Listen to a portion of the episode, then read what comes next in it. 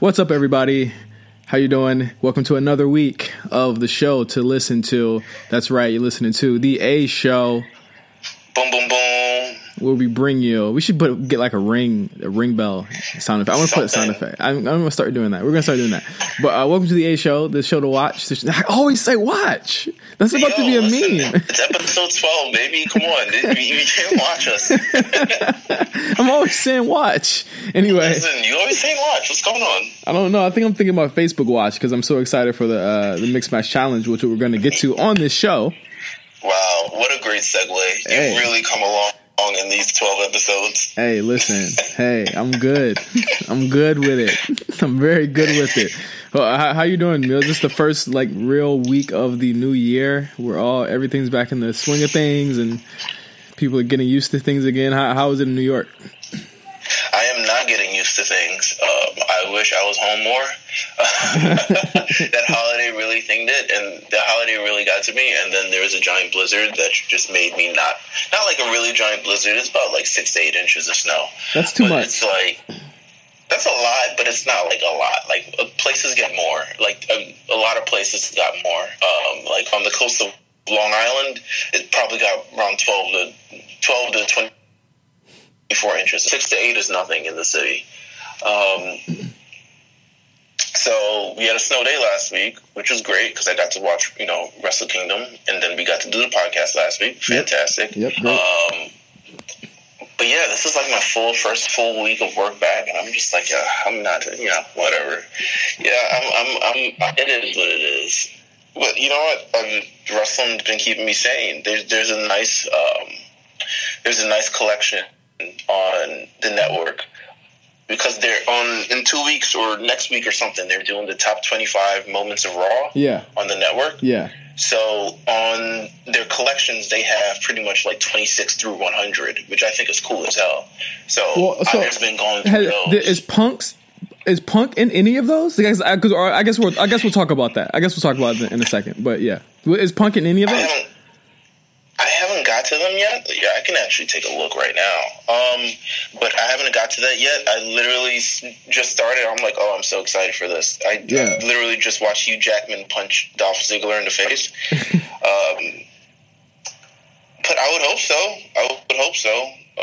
Let's see. I don't know. A lot of McMahon stuff. A lot of McMahon. Yeah, of course. This is the 25th anniversary of Vince McMahon's greatest creation, Monday Night Raw. It is his greatest creation, and I guess we'll just go right into that, into our No Holds Barred section of the show. Big names announced for Raw 25. I mean, like, they're pretty much stacking this show to the brim with content. Of course, in case you didn't know, the show will be simulcast from the Manhattan Center and the Barclays Center. It's going to be a 5-hour event. However, we're only getting 3 of those hours. If that makes any sense. I'm fine with that. I'm cool. I think people freaked out. Yesterday, I think when people thought it was going to be a 5-hour show, when in all actuality, it is not a 5-hour show. Don't get me wrong. WWE could do a 5-hour show. They could say, like, hey, from, 6 to 8, we're putting stuff on the network. So it's like the pre-show for the Raw 25 for 2 hours, and they were at the Manhattan Center, blah, blah, blah, blah, blah. Yeah. But I'm pretty stoked. It's too much. It's already too much. Yeah. It's already too much. Look, Hogan's here. Wow. Hogan's not on. They didn't announce him. Oh, you're talking about the moment. No. Hogan's on the list. Oh, okay. I was looking through to see if CM Punk's on it. Hogan's there. But it's not like a Hogan moment. It's Hogan getting kicked in the face by Shawn Michaels. We've got a stack show. Shawn Michaels will be there. Shawn Michaels, DX is going to be there.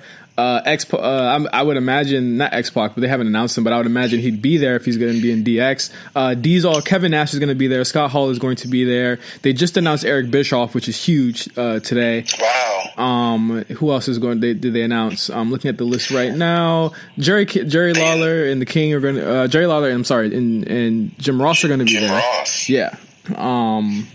A lot of people are going to be at the show. Undertaker, of course. Undertaker, of course. The Undertaker's a big name because the Undertaker, we're looking, it was like, hey, is he doing something for WrestleMania? Is he not?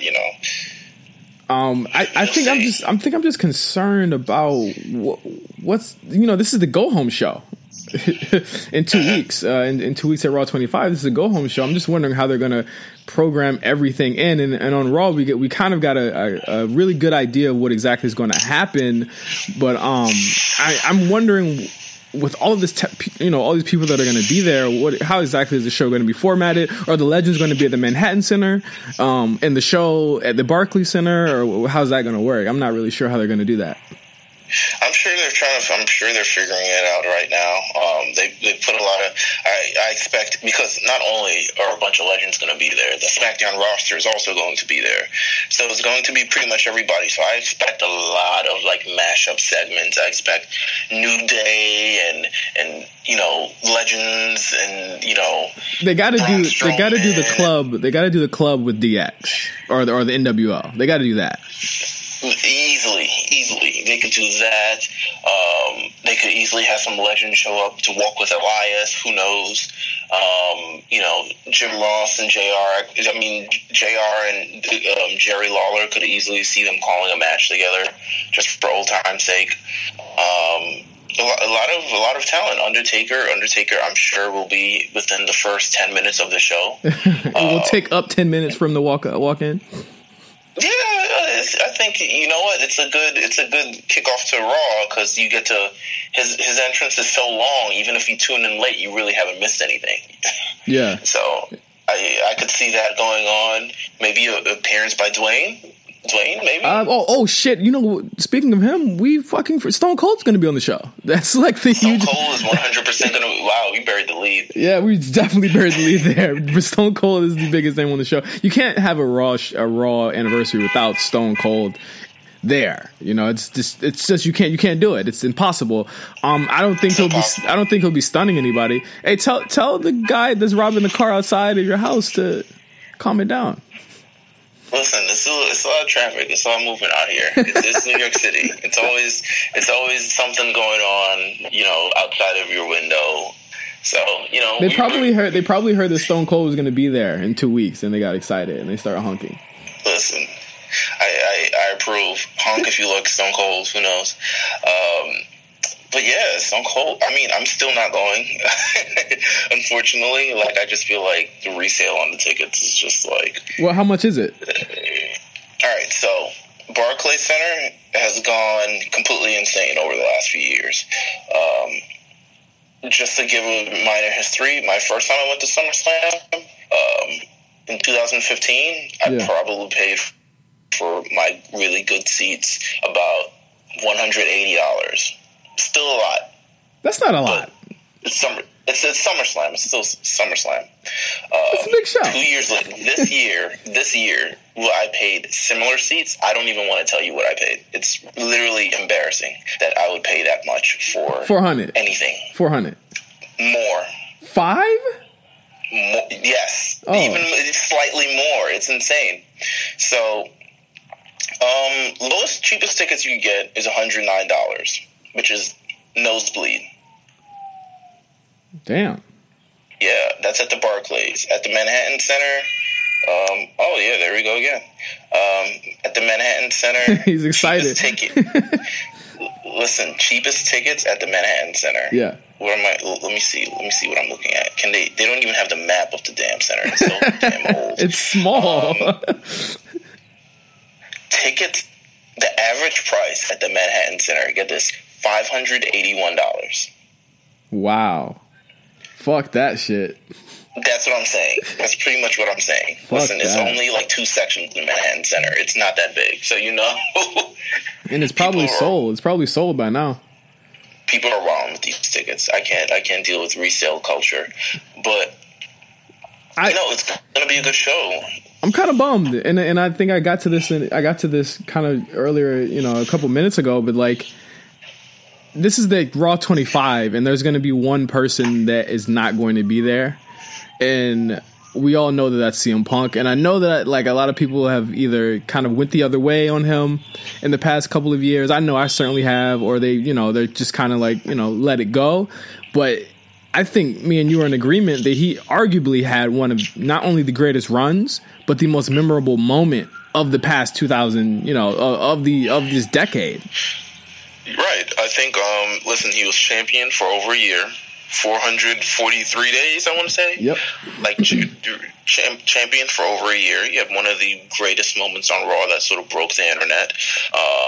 He was a consistent figure on Raw for so long, and you had so many memorable moments in his time on top. It's a shame he won't be there, but I don't think Punk cares, unfortunately. Yeah, he doesn't. I think. Yeah, well, he cares because he'll block you if you talk about it and you add him. He'll carry. Oh, he'll block easily. You. I'm already blocked by CM Punk. What? Well, when did they block you? So I remember this night actually clearly. It's the night of the Fatal 4-Way to crown Universal Champion, and Finn got injured, so they did that Fatal 4-Way. Yeah, and we were all hyped that Kevin Owens won it, and I'm like, damn, Punk's missing out. So I tweeted a picture of him in his training sessions getting choked out. Oh. I didn't even mention him. I just tweeted the picture of him getting choked out. It's one of my favorite photos of all time. He looks absolutely helpless, and it's training. Like, it's not even the actual match. Like, and this was like a couple months, maybe a couple of weeks before his actual match. Someone added him. It got a lot of traction. Someone added him, and then he just blocked me. And I was like, you know what? I'm fine. I'm cool. He doesn't tweet that much, so like, for cool crap anyway. Yeah, he doesn't. It just sucks, and that's why I asked if his moment showed up on that list, because you can't have that moment be in the 26 to 100. Like, that is a top 10 moment. Like, I wonder how they're going to handle it. 26 to 100, if that's okay. So, I mean, if it's in the top 10, how do they handle that? I wonder. I have no idea. I hope it's at least in the top 10. I mean, I don't think they haven't like erased him from history. Yeah, absolutely not. They haven't mentioned his run. I mean, even with Brock Lesnar's Universal run, and he's almost been champion for a year, they have not mentioned Punk's run at all. They haven't mentioned Punk outside of responding to people chanting Punk and getting a kick out of it. They really haven't mentioned it. They don't mention him as, a great former WWE champion. They don't mention him as a, someone who's done a lot and been one of the greatest talkers. Maybe they don't mention him at all. So it's kind of, it's kind of interesting.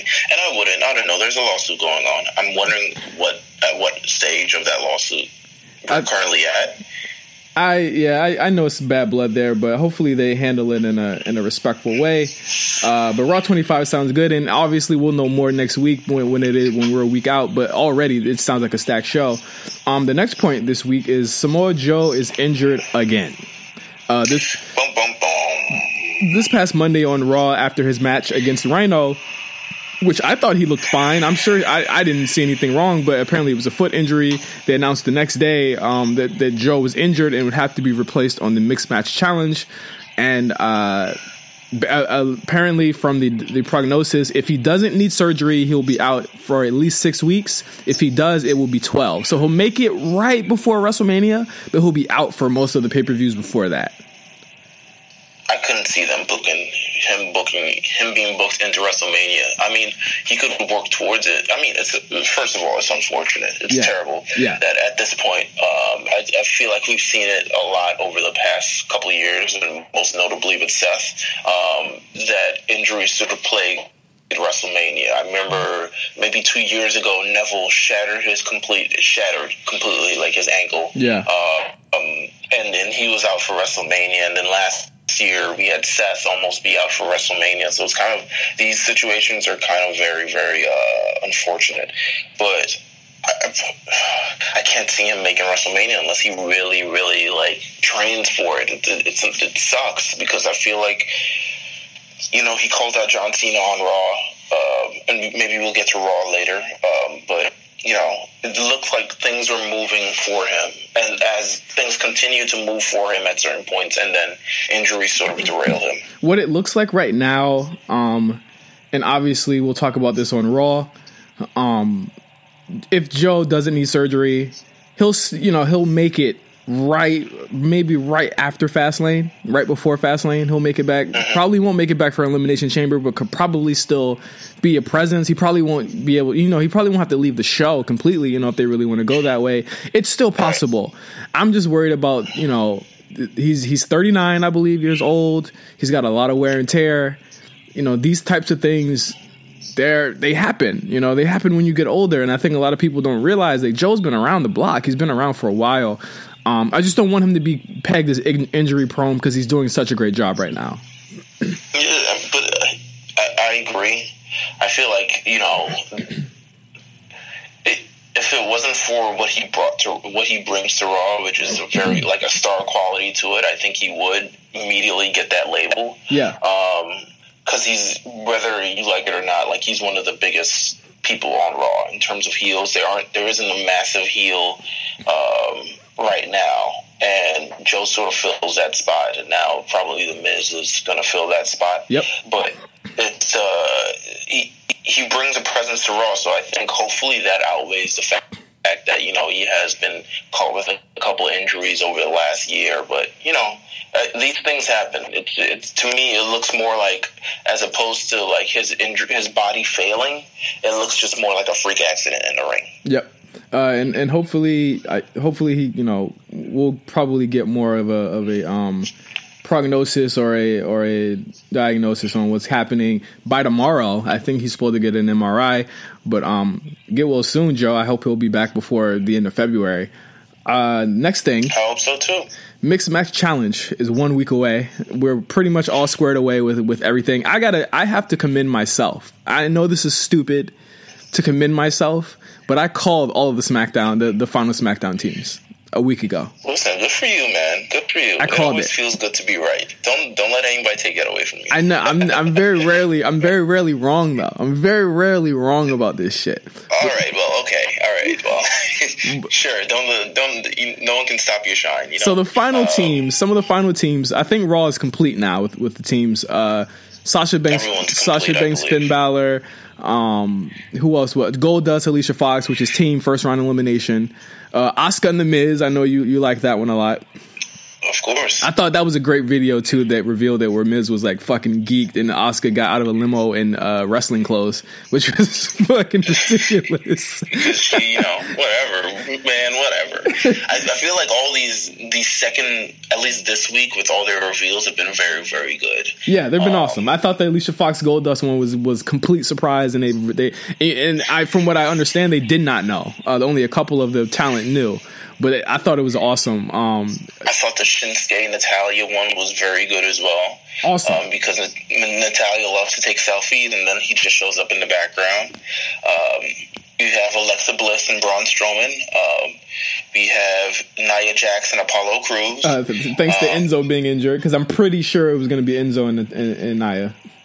I was pretty sure as well. We have Elias and Bailey. Personally, I know Samoa Joe was winning by a landslide. Yes, he was. Kind of like, he was winning by a complete landslide, but I voted for Elias, so I feel good. I feel right because I'm right. You what an ass for Elias. And I was just like, no, I don't really want to see Joe with Bailey. I want to see Elias. Joe takes this nonsensical tournament too seriously. Like, I can't. I think I take it too seriously too, but I'll get to that in a second. We have Sami Zayn and Becky Lynch. I thought was another good reveal. And make sure you go see these videos. I think they're on YouTube now, but they're also on their individual Facebooks. These videos are awesome. By the way, I think they're complete. The way they're produced, the way that they have the talent acting in complete surprise, it's great. Like Sami Zayn completely dresses up as somebody else, and Becky doesn't even recognize him. It's great. And then they had a vote today that was decided today, where it was Carmella and one of the members of the New Day. I guessed it was going to be Big E because I honestly feel as though he's the one who gets the most reactions out of all of them, and it was Big E. So that was awesome. I'm all for Big E. I'm all for doing. I mean, Carmella really has nothing going on, so I see this as potentially some sort of character development, character revitalization for Carmella. Maybe it shows another side of her that she can be, funny, or she can be, she can add a little bit more. I think we've seen her in two roles, as sort of Staten Island Girl and the Staten comes out with Enzo and Cass. Yeah. And now she really needs none of them, and she really needs to find her identity. I hope New Day helps her find it. At first, I thought this tournament was going to be like just complete horse shit, but it's fun. And I think oh my god, it's so fun. Yeah, the way they're producing it, like I really the way they're producing it, they're making it so that the wins and losses don't really matter. And I thought that was going to be a big thing, but it's not going to matter. It's literally to have fun. It's an extra 20 minutes on TV every week, and that's it. And I think that's pretty dope. I think it's dope. Beth Phoenix will be commentator. Yep. For this mixed match challenge, I don't know who her partner is going to be necessarily. Is it? It could be anybody. Nobody knows yet. Yeah, nobody knows yet. But I think it's a good idea. It's fun. It's like the wacky races of WWE. I've been all for it since it started. I think it's a nice, fresh air, just characters doing character things. I feel like we need to incorporate more of that from time to time. I think just those tournaments that have been happening worldwide, I think... the soccer tournaments. I don't know, the World Cup. Yeah. I think World Cup was a great phenomenon that happened over the last 3 years, 4 years.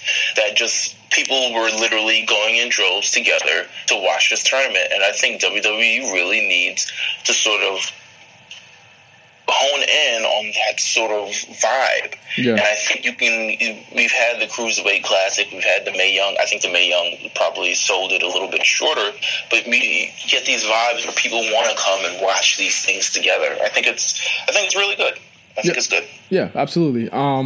The next point of news is some Japanese news, some Japan news. New Japan news. Yeah, we had such a really good reaction from last week, so I really want to start integrating New Japan into the news a lot more. And I think that this was a really good week. New Japan had one of the best weeks that they've had in a while.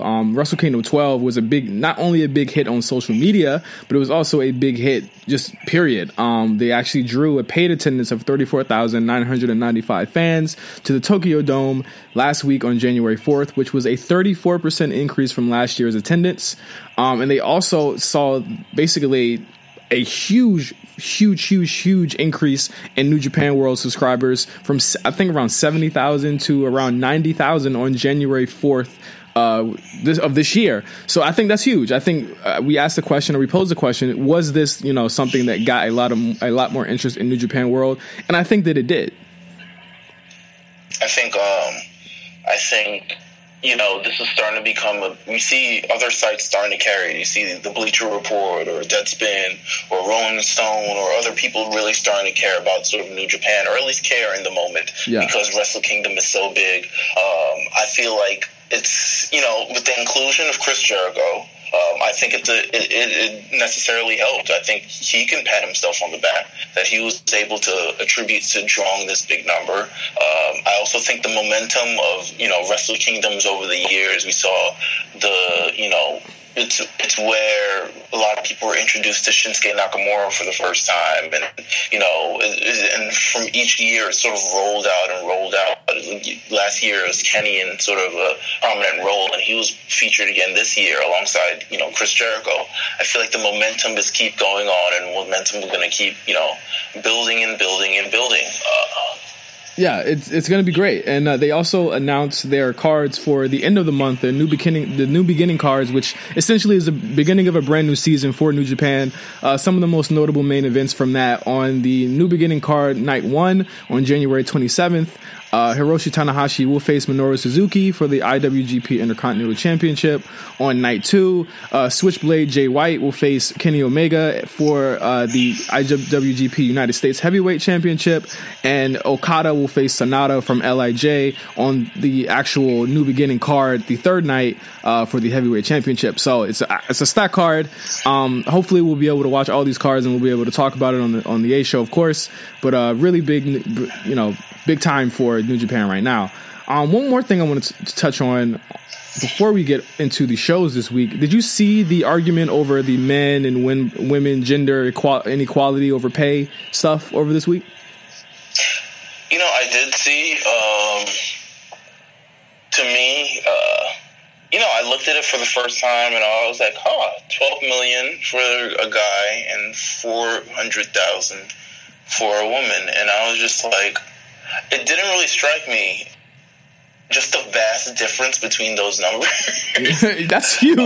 That's it. It's actually really, really big. Like it's actually almost negligible compared to each other.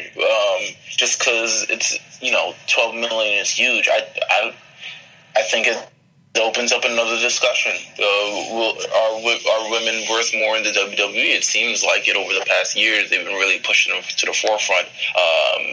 They've been pushing them and giving them these high-profile programs. And, a couple years ago, WrestleMania 31 in Dallas, you had, Becky Lynch versus Charlotte versus Sasha Banks featured, in all the promotion, they were in the middle. Yeah. They're featured, they're highly featured. Honestly, one of the best matches on the card. And then, you're thinking like, hey, Royal Rumble winner goes on to WrestleMania in the main event. They get a big payday. I feel like, I don't know if women get the same. Typically, I believe probably haven't. But since they're doing the Royal Rumble this year, I feel like the Women's Championship is in much higher profile now. I feel like I don't think... I know the significant difference is Brock Lesnar. I think the difference is that it is him. I feel like it might be him or Cena or Roman getting that much. Cena or maybe Triple H. Yeah, I don't know. He still gets a performer's contract, I think. Yeah, so I feel like Triple H is low-key finessing 2 contracts. Who knows? But it could either be Cena or Brock. But I think... I don't know. It's just a lot because even in the 400,000, which I'm gonna guess, I think maybe a Charlotte or a Sasha might be that 400,000. I would hope and pray that it's one of those two. You know what I'm saying? I'd hope and pray it's one of those two. Either Charlotte or Nikki Bella or something. Yeah, and it's like there does have to be a conversation, and I know there were a lot of people that were arguing if they cut the women out tomorrow, it wouldn't make a blip on their on their revenue, and I'm like, yeah, but that doesn't mean they shouldn't get paid equally, that's something that this company could be and I know this is a company that is not progressive whatsoever, but this is something they could be progressive for, and it's worrisome. I think it is a big conversation, and we'll see how it breaks down, especially with this women's revolution shit. It just kind of peels back more of the levels of bullshit behind it to me. Yeah, it is. It makes it now just feel like sort of a coined phrase as opposed to something that's really, really going on behind the scenes. And to be quite honest, that's how it's been for the last couple of years. WWE's kind of notoriously, I think besides maybe the network, has been notoriously behind the ball on things, because I think so much of the old wrestling culture is and just the old culture in general, so infused in everything they do and their programming and their operations, that I'm not sure if they see, they take notice to these things that are happening outside besides it's a women revolution, Ronda Rousey, Serena, but these women are paid. Yeah. These women, even the winner of, her name escapes me now, big check, $3 million check, and I'm sorry that her name escapes me now. I'll get it probably on the synopsis of this podcast. But it's just big, let's see WWE put their, put their money where their mouth is and pay these women more. They deserve more. They deserve more time. They deserve, quite honestly. But then it's also are they in the process of building the next female John Cena? Are they willing to go out on a limb and say not only are we promoting these highly athletic women and this is our top prize in terms of highly athletic women, but are they prepared to hey, we want women who are able to do crossover, have crossover appeal, do movies, do entertainment, be large draws when they come in, all this other stuff. Yeah, I think they want that, but they don't really push anyone in either division right now. I mean, I think someone from NXT could easily do that, but the way that they push those women. But on the main roster, I really don't think so. Other than Charlotte, who's even kind of been down, pushed down a peg. I mean, I don't think anyone other than Asuka looks really that strong going into Mania. So we'll see. We'll see. Just one more tidbit. TMZ news.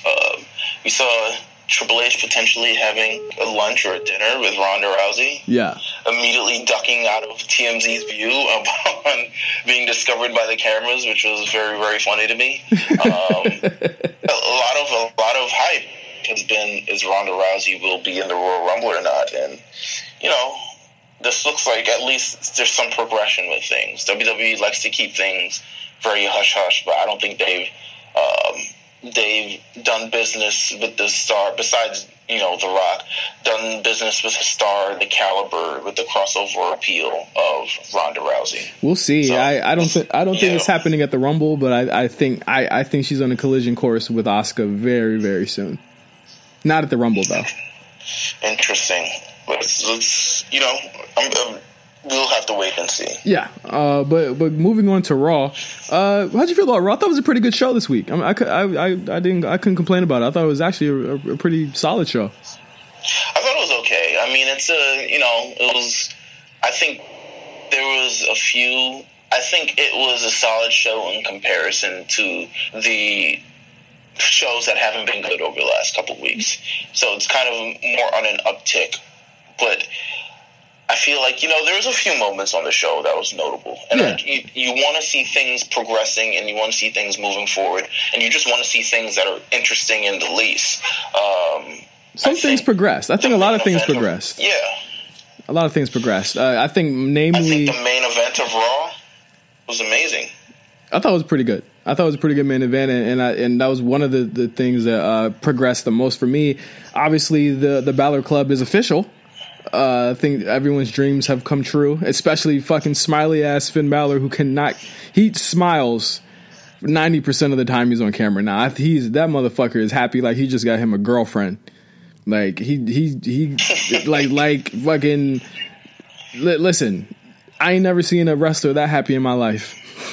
Never in my life. I 100% agree. Yeah, like, and he looks at home. He looks like, you know, we're finally doing something. I get to do it with my boys. Like, we all get to eat in some sort of way. Yeah, it looks good.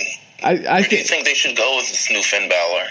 The new direction here, and once again, which confuses me about Finn Balor's character, and I think that we've spoken about this before, is that even with this change, like, Finn Balor still never loses. Like, he's still never made to, like, other than like those certain points against Kane late last year, he's still made out to be pretty strong. And they had a match against Jason Jordan and the rest of the Shield, Seth Rollins and Roman Reigns, in which they won in the main event. The Champions Club. And listen, Roman and Seth are tremendous in this role.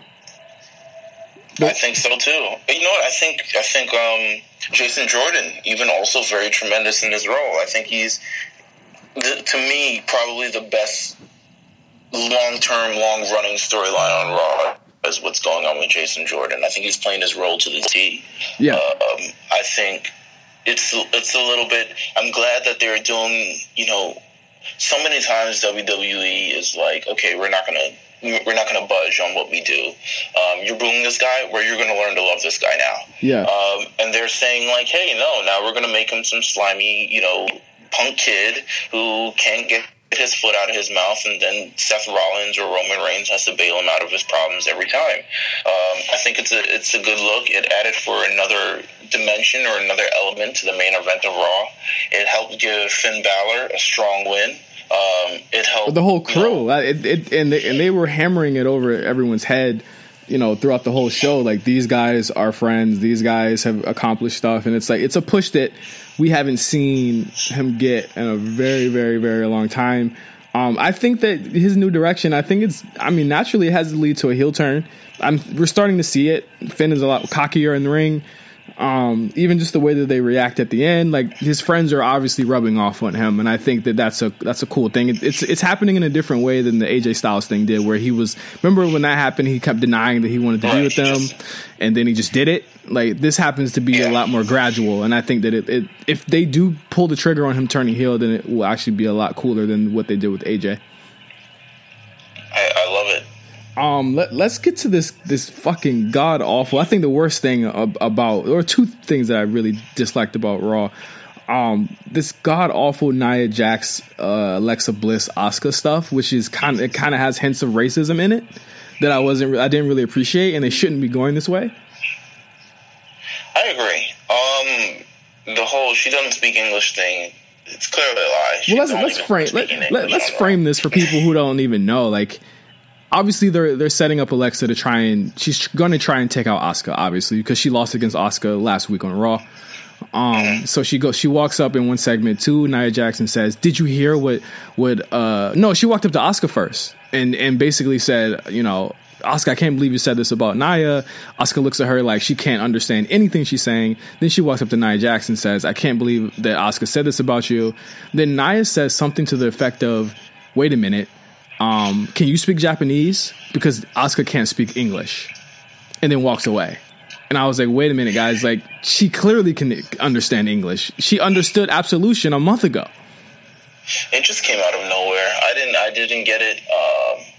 Plus, the general dialogue between the two of them was just terrible in general. Oh, it's awful. And I'm going to put a clip of it in here, too. It was terrible. Just like a mind-numbing conversation of nothing or making up things. You know what? I got to apologize to you. I actually have to apologize to you. Because you remember when you said that Nia didn't sound enthused to do the Enzo stuff?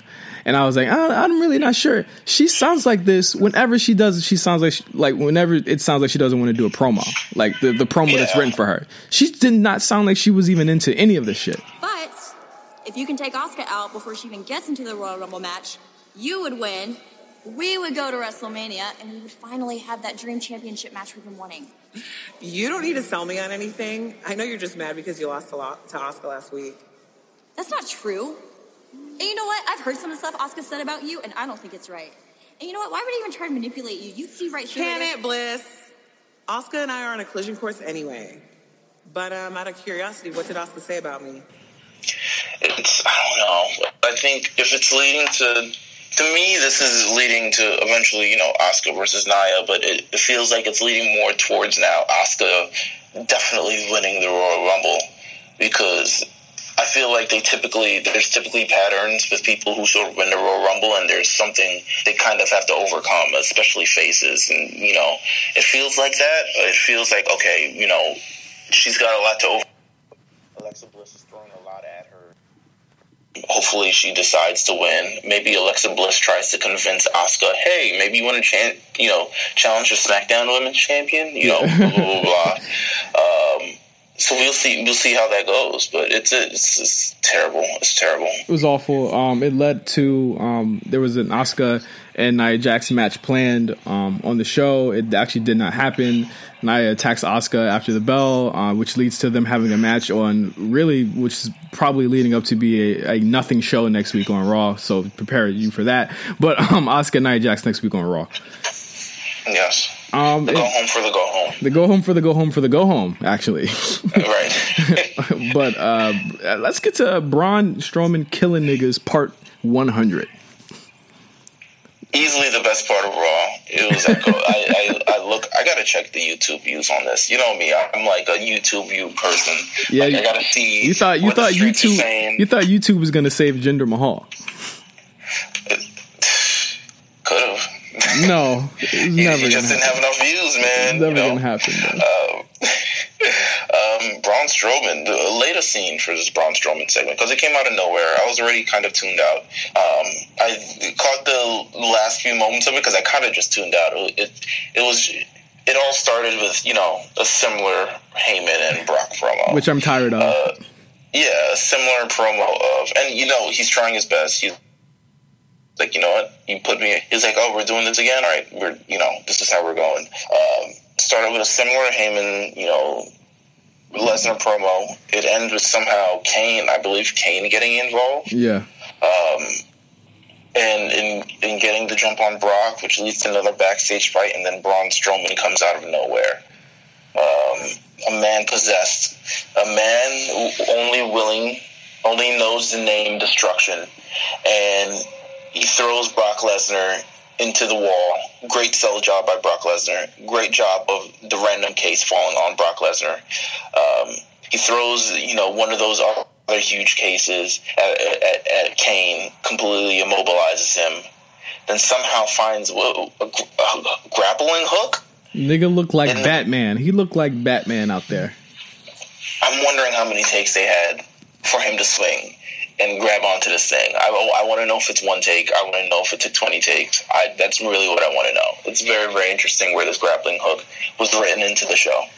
Who came up with the grappling hook? Grappling hook is the MVP of the show. Like, it's easily, it's like who wrote this in? It's like, no, he's got to have a grappling hook. I feel like Vince McMahon would be like, no, he pulls the stage down, and someone was just like, no, that's not even humanly possible. He grabs a grappling hook, expertly one try, hooks it on the thing, and pulls it down. It looks more like a feat of strength. It was a cool moment. It was a cool moment, but I still remain very unimpressed as a whole of this whole program. Like, I think this is going to be a long show. Okay, 100%. And there are a lot of matches that are booked for this show already that I do not care about. I think this is the one year where I only care about the Rumbles. The Rumbles are the only thing that matter to me. This is just another. This could be on the pre-show for all I give a fuck about. There aren't enough grappling hooks for us to care about this match. Nope. There literally isn't. 2.5 million views in almost 2 days. So, did good numbers on the channel. It's okay, whatever. End this, please. Let's just get to We know where this is leading. We know where this is leading. We know where this is going. Just, we're gonna forget about this feud in like a month, whatever. Yeah. One thing I do want to touch on, and I alluded to this earlier, John Cena is booked on every Raw after the Rumble, except Elimination Chamber, I think. No, he's on Raw, not SmackDown? Yeah, he's on Raw. Mm-hmm. He's booked on every Raw. Wow. So SmackDown really needs him, especially since he was on Team SmackDown just 2 months ago. But, who cares, right? free agent John Cena, by the way. Do you think this means he's winning the Rumble? Could be. It could be. I could definitely see it. As someone who just, do I want to challenge Brock Lesnar, or do I want to challenge AJ Styles? I could see him winning the Royal Rumble. It's unfortunate a little bit, just because you got so much talent. You got so much talent that could win that. Yeah, way enough. And I don't know what they do with Roman Reigns. It doesn't win the Royal Rumble. Like, honestly, I don't know. He wins Elimination Chamber. He'll win Elimination Chamber. True. Okay. Yeah. Elimination is SmackDown, I believe. No, it's SmackDown's Fastlane. Because they have that four-way. They have that alleged four-way that's supposed to happen at Fastlane for SmackDown. I think 2 weeks before that is Elimination Chamber, and I don't know if it'll be for the belt, but it could be for the contender. It could be for whoever didn't win the Rumble, which is what I think. That's why I think SmackDown guy's going to win. Okay. All right, that makes sense. That's what everyone has literally been saying. It's either a SmackDown guy or John Cena. Yeah, it's literally the only thing it could be. I don't think Roman's going to win it. In Philadelphia, they're not doing that again.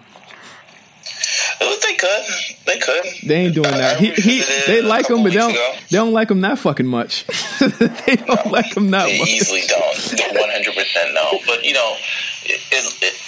I don't know where there have been rumors, there was rumors of maybe John Cena, Samoa Joe in a program possibly leading to Fastlane or Elimination Chamber, one of those for pay-per-views, which now doesn't look like it's going to happen. It could still happen. There was also talks of John Cena and The Undertaker, which I think is more possible than what people think. I know people don't want it to happen, but you got to think, like, this Mania takes place in New Orleans.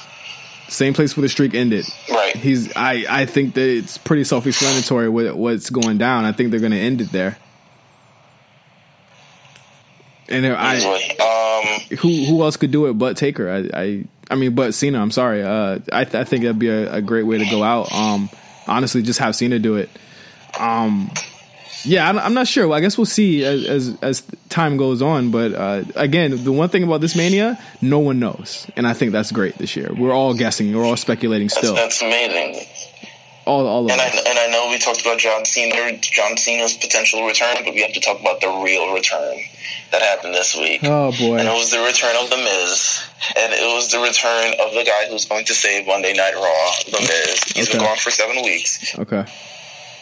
Raw has clearly been in the shitter That's not true. But now he's back, and now everything kind of feels important again. We're getting the Miz Roman Reigns match, and you know, at the 25th anniversary of Raw, we're getting, you know, we've got the Mizraj looks at full strength again, you know, beating the hell out of Roman Reigns. Right, right. I'm loving this promo.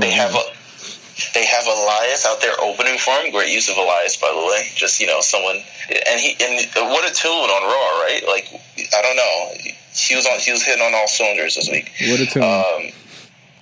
But the Miz is back, baby. The Miz is fresh off of the Marine Six, fresh off of a USSL show, fresh off of MTV's Champs vs. Stars, fresh off of everything. He's got a new show on USA coming up, docuseries, 6-part docuseries on USA Network. It's not a docuseries. It's a non-scripted television show. It's basically gonna. Shut up. It's gonna be total diva. Now you're just lying.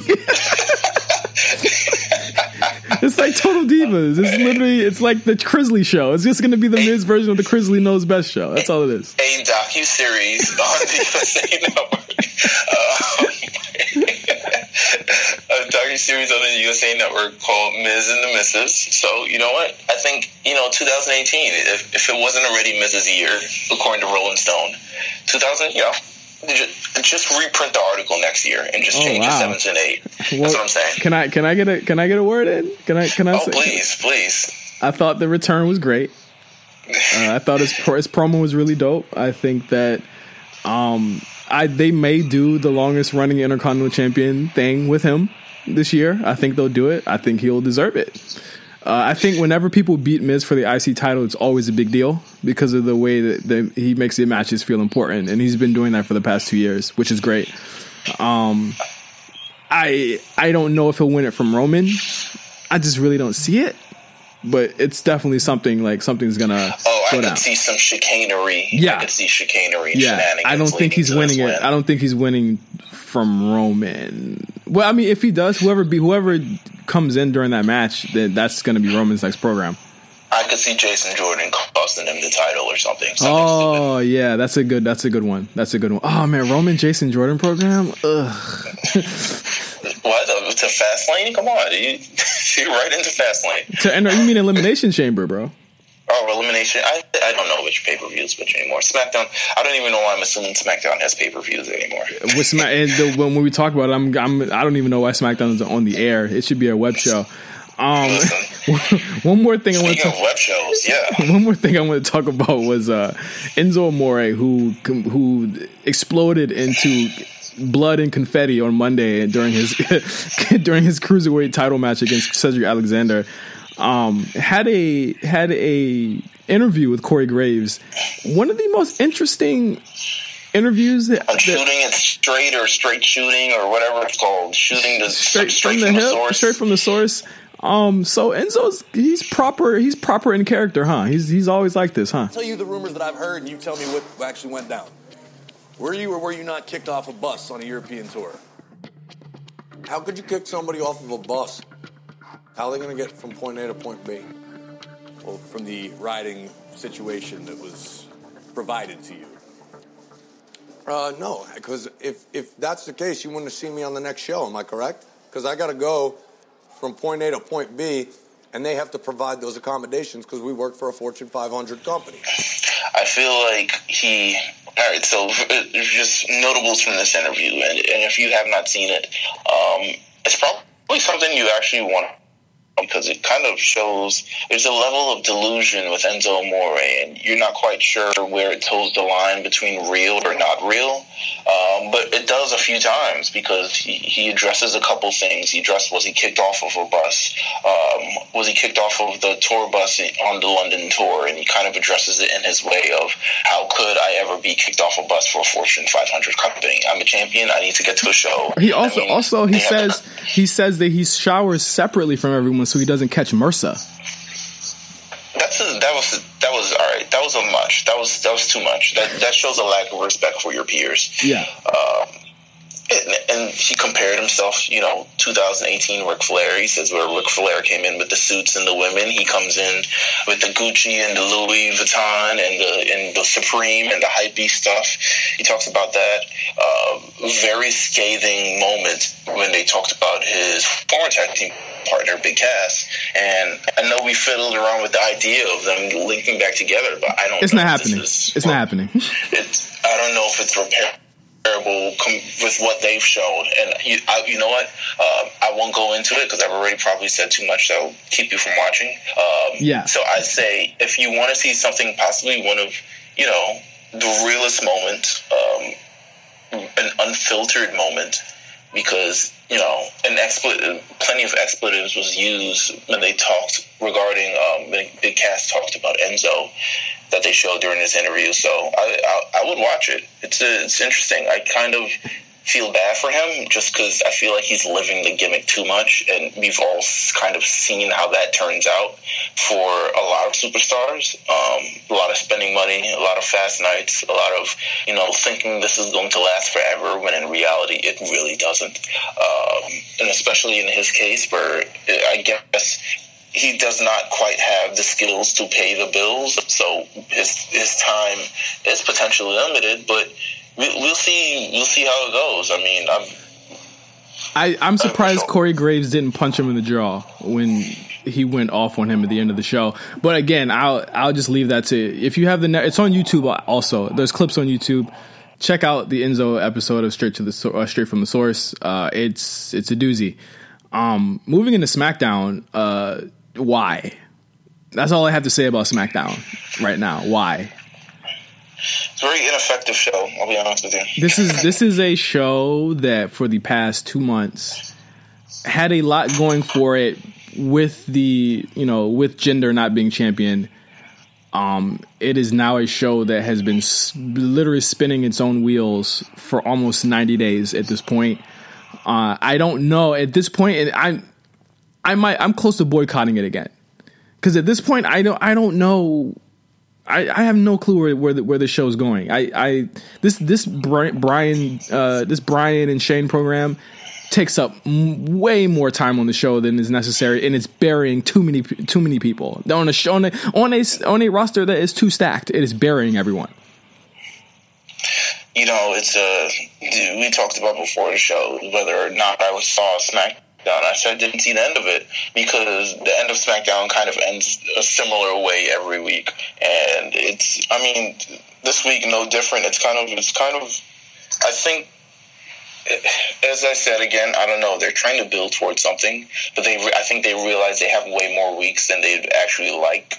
So they're kind of just spinning their wheels until something major happens, and I think something major will likely. I think a prominent part of this beef is going to happen at Raw 25, just because I think a lot of people are watching. So I think a prominent, maybe, seeds are planted. Maybe there's a promo between Stephanie and Brian. Maybe there's something along those lines. But I think a prominent part of it happens at Raw 25 and moves into it. But the reality is we don't know what's going to happen. We don't know whether if this doesn't lead to Daniel Bryan going back to the ring, then essentially why are we doing this? There's no reason to do it. I mean, now it's the handicap show now. It's like the main event was Shinsuke, Orton, and AJ, who are allegedly these top guys who have no programs. Like Nakamura and Orton have no programs. And they're just kind of floaters. They're NPCs in the world. They against Sammy and KO, and they beat Sammy and KO, and I guess they're gonna get their wins back next week, and it's not gonna mean anything. It's like I'm just wondering what happened to the writing on this show. Yeah, you think they would have something like more geared towards Shane McMahon, Daniel Bryan, AJ Styles, Sammy, KO. They're having their feud over the title. We're going to have our feud over who we think is going to win the Royal Rumble. Yeah. So something along those lines. So maybe a couple people get in there. Maybe you have a Baron Corbin who hasn't been used. In 2 weeks. Yeah, and Baron Corbin, or maybe we have, just something, Randy Orton, Shinsuke Nakamura, Rusev Day. A lot of things are... No, they had Rusev losing. to the fashion file, to the fashion police this week. Yeah, this made no sense. Which I don't know where they're going towards. I'm like, what are we building towards? But you know, maybe Fashion Police had to get their win back after those losses to the Bludgeon Brothers. They don't need it. They're not hot anymore. That's why. Yeah, that's what I understand. Like, you're killing Rusev. It's actually cooling off Rusev Day a lot by them not capitalizing on it quick enough. I feel like the Rusev Day support is kind of petering out. Exactly. Because they're not really capitalizing on it, and I think capitalizing on it would have been not putting Aiden English in this tournament and putting in Rusev. A weird loss. And speaking of that, and we'll get to the U.S. title tournament. But speaking of things that they've pretty much like given up on, they've given up on the Riot Squad. Let's just be clear here. I think we have the clear cut winners between the brands of who came out looking better. Even with Paige being injured right now, like the Absolution looks head and shoulders better than the Riot Squad. They're booked better. This week you had Becky Lynch returning to the ring.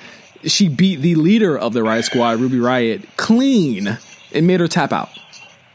I feel like, all right, so here's my thing. They're still being booked exactly the same fucking way. No, the Riot Squad runs away way too much. Like, Absolution never runs away. Absolution has been trapped within the same vortex of Mickie James, Bailey, and Sasha Banks for the past couple weeks, and then they're doing the same thing on SmackDown, where it's Naomi, Becky Lynch, and Charlotte.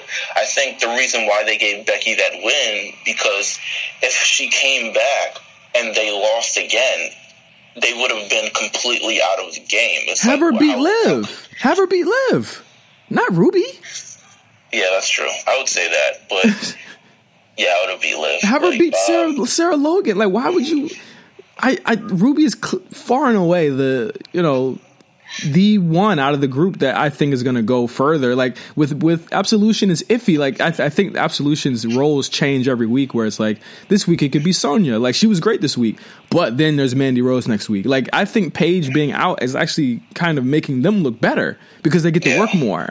But with Riot Squad, they're on every week, and I mean, last week they got beat up, got beat up again, and ran again. And their booking makes no sense to me. Like I just feel like they just gave up on these girls. Like I don't know what they're gonna do. I don't feel like they were slotted into a lumberjack match last month at Clash of Champions, and then when it comes to the Rumble, like I don't think they're gonna win it at all. I don't think they're gonna have much of a role in it. No, I think SmackDown is just kind of evening out now. Apparently there's a 6-woman tag next week, which is like duh. But it's like on the web they announce, hey, we're challenging you to a 6-woman tag next week. Maybe we see something happen there. But I think it was sort of setting the stage for that tag team match. But it, to me, it's it's not as exciting. It's kind of like, but then again, because I was wondering, like, yo, what are we doing with the championship? But then it's like also like, oh, there's nothing for the champion to do at the Royal Rumble. Yeah, exactly. That's because you got to keep Charlotte active because she's not going to be in the Rumble match. So yeah, so it's kind of what do we do from here on out? Riot Squad, easily Absolution. I really think they're going to do something that I don't think they should do. I think they're going to have the women's wrestle. I think they're going to have the women's title up for grabs or something like. And I really hope that they don't because they need those numbers on the because Carmella hasn't said that she was going to be in it yet, has she? No. Actually, she has. Everyone from SmackDown, everyone from the roster is in except Mickie James. So no, I don't. They're not going to do it. But no, Mickie James announced on YouTube. I just scrolled down there. The only one that isn't in it is Dana Brooke. It's Dana Brooke, and she's not going to. And I'm just assuming. I assume she'll be in it. To be honest, I'll just assume she's going to be in it. Like she'll be fodder for somebody. Like they're not going to not have her in it. I don't know. It would be cruel. It would be cruel to be the only woman on the roster not in this match. Yeah, Lana is in this match. It would be cruel. It would be cruel, unusual. I would feel slighted. I would cry if I was a woman. Or maybe a man. Me too. I would feel slighted, but I don't know. I'm just frustrated with every aspect of the men and women's roster on there. And then we get to the U.S. title tournament. Let me ask you something, Mills. Why would anyone enter this tournament? to win a title that's now defunct. I don't know. The final currently has no holder. The final of the tournament is at the Royal Rumble, where you're gonna have to like wrestle for like maybe an hour, possibly. I don't know. Maybe two championships on the line. No. You could win double gold. I feel like there's an incentive there. I mean, yes, there is also the incentive of, damn, I have to wrestle twice. But imagining winning the U.S. title and then winning the Royal Rumble, Jinder Mahal. No, I'm kidding. No, please stop with this Meals booking. Listen, it's never been more obvious to me that Bobby Roode and Jinder Mahal are coming out of this. But oh yeah. I would like, to me, a New Day versus Jinder Mahal program doesn't feel that bad to me. I feel like it could be, you got three members of the New Day, you got the Singh brothers and Jinder Mahal. It feels good. I feel like they should explore that a little bit after, they have this U.S. title. But it looks like, yes, we've narrowed down the semifinals of this tournament, and we have Bobby Roode, who's going to face Mojo Rawley. I don't know if it's next week or the week after. It's next week. Well, I think next week we're getting Jinder Mahal versus Xavier Woods. Yeah, you're right. They're spreading it out, which is stupid. Yeah. Also, on a show that barely has any content, they would stretch these matches out, but whatever. It's I think it could be a decent match, depending on, I'm just not going to hold it. No, come on, don't even. It's just, they're going to have a match, it's going to be fine. You couldn't even say that with a straight face. Jinder Mahal is going to win that match. He's going to cheat, like he always does. Bobby Roode's going to beat Mojo Rawley, which I don't think they should do, because he just turned heel. And then they're going to face each other. Listen, Mojo Rawley, very human guy, very terrible finisher. Awful finisher. I feel like it's too much setup. It's not realistic enough for me to stand there. But then again, it's kind of like Sammy's finisher, which I don't like either. But poor Zack Ryder. Poor Zack Ryder, bro. Yeah. But that's pretty much SmackDown. This is a show that I'm treating it like it's 205 Live, and it has one of my favorite wrestlers in the world on it. Shout out to 205 Live. Remember Hideo Itami? Who's that? Remember that guy? Like, who the fuck is Hideo Itami? He's just chilling on 205 Live, looking like out of shape and sad. It's sad. Looking like a fucking loser. I have no clue what they're doing with the Tuesday shows. Well, I mean, RIP 205 Live, which is not even airing at its time slot next week. It's being replaced by Mixed Match Challenge, which I'm infinitely more excited for, and I will be on Facebook watching next week, and we will be talking about. I'm locked in. We will be talking about that next week on the A show. But I think Raw was far and away the better show. I think these next 2 weeks are going to be brutal, brutal meals until the Royal Rumble. This is a brutal period in wrestling right now. I really wish you could just get to the road to WrestleMania, but hey, it is what it is. It is what it is. I'm looking at the YouTube page. I'm always on the WWE YouTube page. There's a backstage segment with Lio Rush. They've done some NXT things. I haven't watched NXT. I wonder if they're doing some character development for Lio Rush. It looks like, he was in the competition on NXT. I'll save you. I don't know. You'll probably watch it by now. Lio Rush versus Lars Sullivan. And then they have a nice little segment where he's like, he reevaluates his situation at NXT. So maybe they're doing something with Lio Rush after, our first episode was really him really getting chewed out by the roster for the sins of a child. And maybe now they're exploring something with him. Listen, NXT, if you don't have time to watch SmackDown, by means, just go out your way to watch NXT. It's good. Is it good this week? I haven't watched it. But this week is the tag team match. They're in Atlanta this week. For the next 3 weeks, actually. Yeah, the next 3 weeks. They had the tag title match this week. Shayna Baszler made her debut this week. Shayna Baszler with very weird vignettes on YouTube. She's not vignettes. Yes, but segment. She's been going around in training sessions and choking out people for real. Which I'm like, sure. I mean, yeah. If that's what gets your rocks off, sure. I'm with it. I like Shayna. I don't know why people don't want her to be in NXT or around the title picture, but I think she's dope. street, you know, street talk. What the hell is street talk?